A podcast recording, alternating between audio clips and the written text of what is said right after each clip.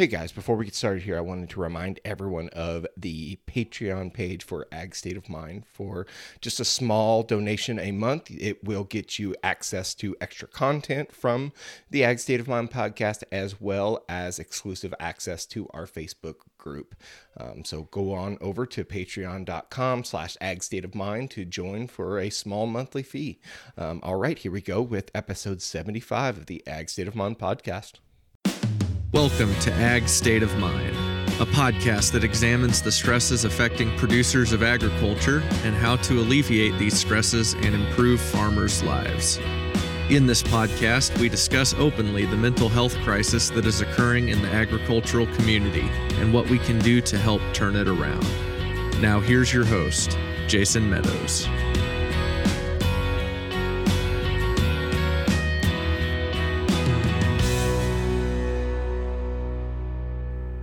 Greetings and welcome to this episode of the Ag State of Mind podcast, a proud member of the Global Ag Network. I am your host, Jason Meadows, and today on the show, I am going solo and I'm going to talk about something that uh, I'm going to kind of replay a session I had with my coach, I've been working with a a life coach over the last couple of months, and her name is Miranda Burt, and she has been such a blessing to my life, and she has found a way for me to invest in myself and make myself better, make this podcast better, make me a better father, a better husband, a better business owner. I can tell you that the best investment you can ever make is an investment in yourself. And that is what I did with Miranda. And I am finding that it is coming to fruition very fast. And I'm, I'm seeing those improvements in myself, and they're well worth the investment. So if you want to work with a life coach, and if you ever thought about doing it,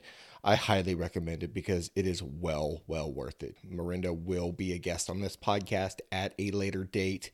I don't know when, but it's definitely going to be happen because she has been so helpful, so inspirational, and just pulled some things out of me that I was not sure or didn't even have a clue were there. So we're going to be talking today about external versus internal validation and what does that mean and whose validation really really matters. And I think if you really get down to the core of it, the whose validation and whose opinion and whose thoughts really matter may, may surprise you. So I'm going to give you kind of this example. And for you that know me, this will be very hilarious to you. And someone, what if someone sat across from me and told me, Hey, Jason, you know, you've got the most beautiful long head of hair that I have ever seen in my life.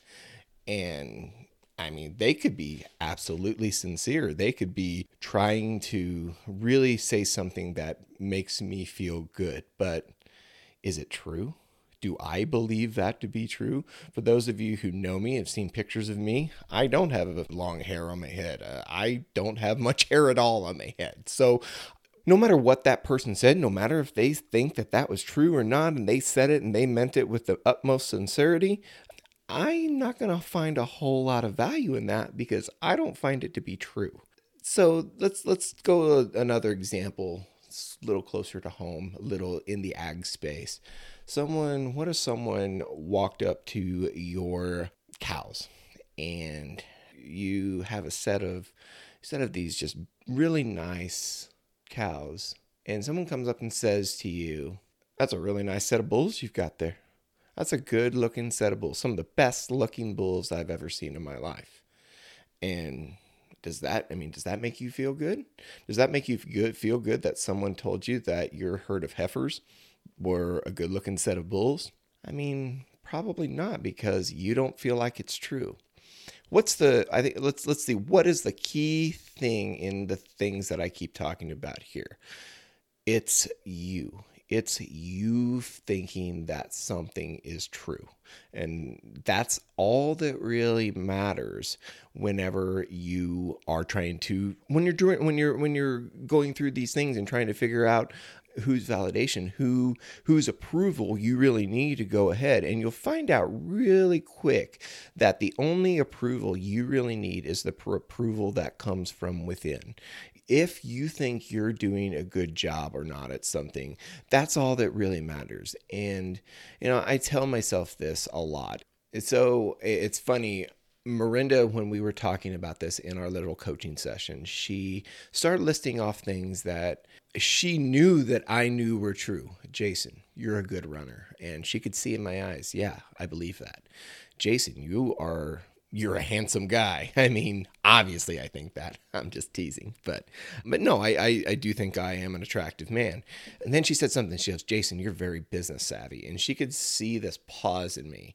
And she could see that it's something that, oh, that struck a nerve. Oh, he doesn't think that's true and and that's true i don't i have a hard time believing that i am business savvy. I have a hard time believing that i am something that i'm a good businessman. I find myself comparing myself to a lot of other people a lot in that and that's that's not very helpful. That's not a very helpful way to be is is is is comparing yourself and trying to see how you stack up to people. I you know for one i this is going to get a little personal but it, i try to see how I stack up to my brothers. Let's examine that a little bit here. My brothers are both well older than me. One's 25 years older than me, the other's 13 years older than me.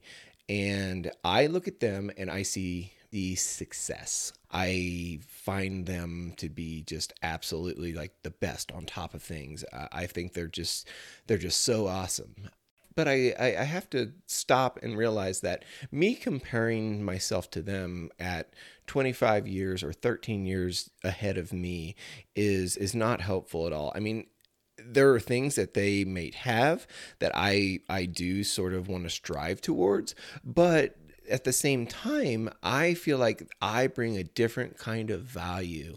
And I feel like that I am doing my things my own way.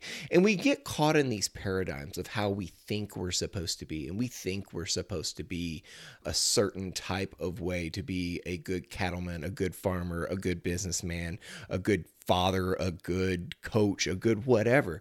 But the, the great thing about this is we get to define success. Success is inevitable when you can define success for yourself. And it got me thinking, what does success look like for me? And does it look like a big fancy car and a big house somewhere in a fancy neighborhood? A lot of people would look at that and find that to be a sign of success. And for me, that's, I mean, granted, I would love to have a big fancy car. Um, I'd love to have a house in a fancy neighborhood.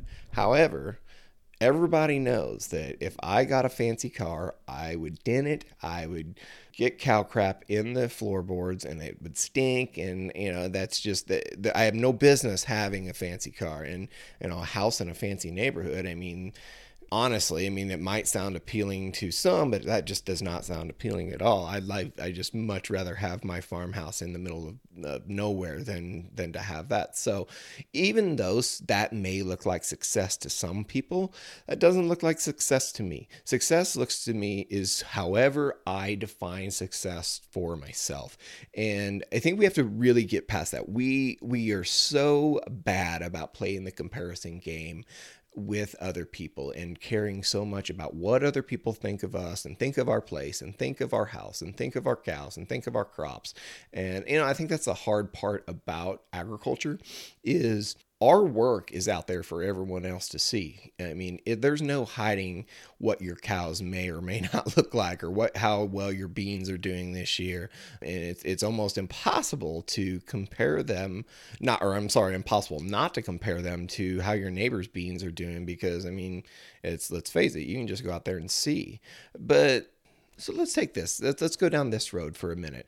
Let, us talk about now. I'm not a row crop farmer. I, I, I don't even plan, I don't even pretend to have the faintest idea of what actually happens. So, you know, Quentin, Michael, Nathan, you guys, um, you can sure call me and correct me, chastise me on this for my noviceness on this. So, but let's say, let's talk about beans. Okay.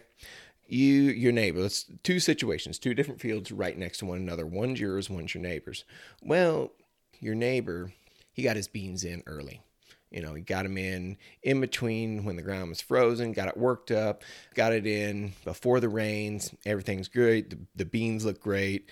Um, they've got a really great head start. Well, your beans didn't get in until about two months later. But you know what you got to do? You got to go and enjoy your kids' baseball games or your daughter's dance recitals. And you know, your wife and you, you took a trip to the beach for a week and you got to really, really enjoy your life. And, you know, your neighbor, he doesn't have that. Your neighbor doesn't have those kids doing that and doesn't take that time.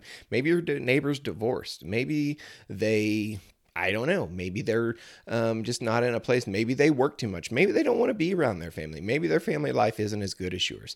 You know. So I mean, I'm and I'm not telling you all that to like make you think that your life is better than anyone else's or one way or the other but uh, everything is in context and if we all have our faults and we all have our strengths and to sit there and play those comparison games like that it's very very hard it's not helpful. It's not helpful at all. So let's let's i'm going to take this and do this a little another again i'm i'm going to stay in the lane that i know and that's cattle. The biggest thing that you can talk about is you can brag about what how heavy your calves weaned and how heavy they sold at the sale barn. So let's take a guy another two let's talk about we're going to talk about neighbors because we always compare neighbors right? So take your neighbor. His calves they wean 650 pounds off the cow. So you both sold 25 head of, head of steers at the sale barn. His weaned at 650 pounds. His brought about five dollars a pound more than yours did. So on the surface, you may think that he was really successful compared to you. Well, let's look at your let's look at your set of cows. Your calves weaned off at about 525 pounds. They brought five dollars less again at market than than your partners. Well, let's go back. Let's back things up to the spring when he was calving. You know, we said he sold 25 head of cattle, but he had 40 cows bred. He lost 15 calves because either the cows weren't good mothers or he had to pull some of them because they were too big and you know he lost them and so he it was he he had a lot of time input and he was probably not near as happy with his result as you would be with yours because you only had 26 cows. You only lost one calf in that time and uh, you didn't have to pull any of them every single one of them was born with their mother. They're, they stood up and sucked. You everything was great. It was easy and you know you have a good set of mama cows and they all bred back for the next year. So even though his cows brought more money, they were heavier than yours. Yours are you're in a much better spot and both mentally and financially because you're moving forward with the same amount of cows invested that you did last year or one less and they were all bred back so i mean th- we can go a long ways we can go we can go down this rabbit hole of comparison all the all the time and it can go in every which way but the only I say all of this. I this was a really long way to get back to say the only w- thing that really matters is how you feel about yourself and how you define success for for yourself. And that's the great thing about it is knowing when you when you have this this change, this paradigm shift in thinking of worrying about internal validation instead of external validation, then it, you're you're free. It's it's totally a liberating experience, and I find it very refreshing to know that I get to decide that. No one, my neighbor doesn't get to decide my success. even my wife, she doesn't get to. Now she gets. To, we get to decide success together in our in our joint business ventures, in our yoga in our yoga business in Kula Yoga and Fitness here in Cuba, Missouri. A shameless plug there.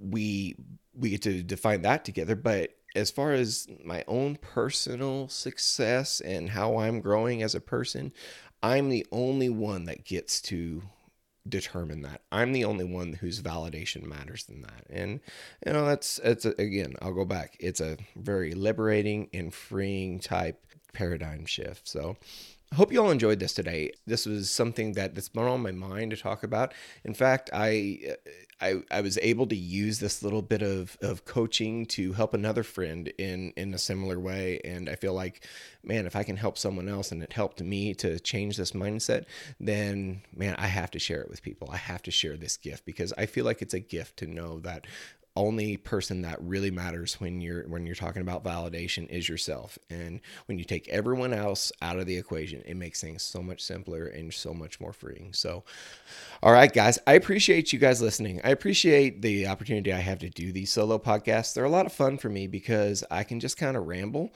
and I, Carrie will tell you that I mean, I if there's one thing I'm good at, it's talking. I can talk all day long, but I don't want to bore you with that. Leave me a review. Go on iTunes, go wherever you get your podcast, leave a review and let us know how we're doing. I, I really appreciate those reviews. They help out in the podcast game so much to get more people to hear our message here at Ag State of Mind. And that message is we are here to make rural America healthy again. So, again, like always, appreciate your time, appreciate your attention, and I will see you the next time around here on Ag State of Mind. Thanks for listening to Ag State of Mind. We hope this episode has encouraged you. Be sure to follow us on Twitter, Facebook, and Instagram at Ag State of Mind. And don't forget to subscribe to this podcast on Apple Podcasts, Stitcher, or Spotify so you never miss an episode. See you next week.